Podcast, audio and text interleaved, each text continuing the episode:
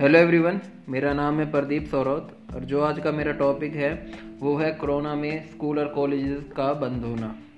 जो भारत में पहला कोरोना का केस आया था, वो 30 जनवरी 2020 को आया था। तो उस टाइम हमारे देश में केस एक या दो आ रहे थे, लेकिन कुछ टाइम बाद ही 13 मार्च से स्कूल और कॉलेजेस को पूरी तरह से बंद कर दिया गया और तभी से हमारी ऑनलाइन पढ़ाई जारी है। इस साल बहुत सारी यूनिवर्सिटीज़ कॉलेजेस और स्कूल ने एग्ज़ाम भी ना लेने का फ़ैसला किया था और स्टूडेंट्स को अगली क्लास के लिए प्रमोट भी कर दिया गया था। लेकिन जो लास्ट ईयर के बच्चे थे, उनका एग्ज़ाम लिए गए थे कुछ गाइडलाइंस के साथ कि अगर वो एग्ज़ाम देने आ रहे हैं तो वो अपना मास्क पहन के आए और सैनिटाइजर साथ में लेके आए। एक क्लास में 10 से 12 बच्चे हो सकते हैं, जिनके एग्ज़ाम अब सितंबर अक्टूबर में लिए गए थे।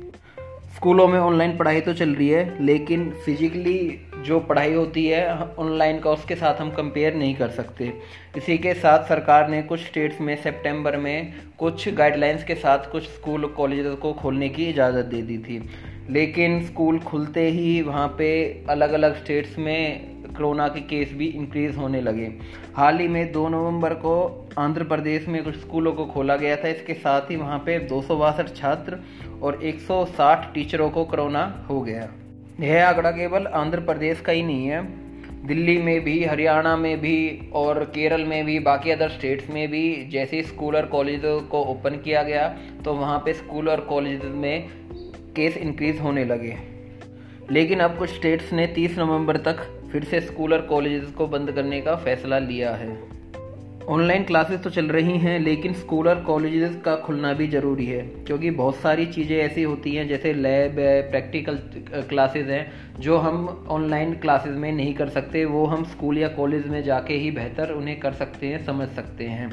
लेकिन बहुत सारे पेरेंट्स भी ऐसे हैं, वो कहते हैं कि जब तक पूर, पूरे तरह से ये कोरोना हमारे देश से चला नहीं जाता, वे अपने बच्चों के साथ खिलवाड़ नहीं करेंगे, वो उनको स्कूल नहीं भेजेंगे, क्योंकि ये उनकी सेहत के लिए काफ़ी ख़राब हो सकता है।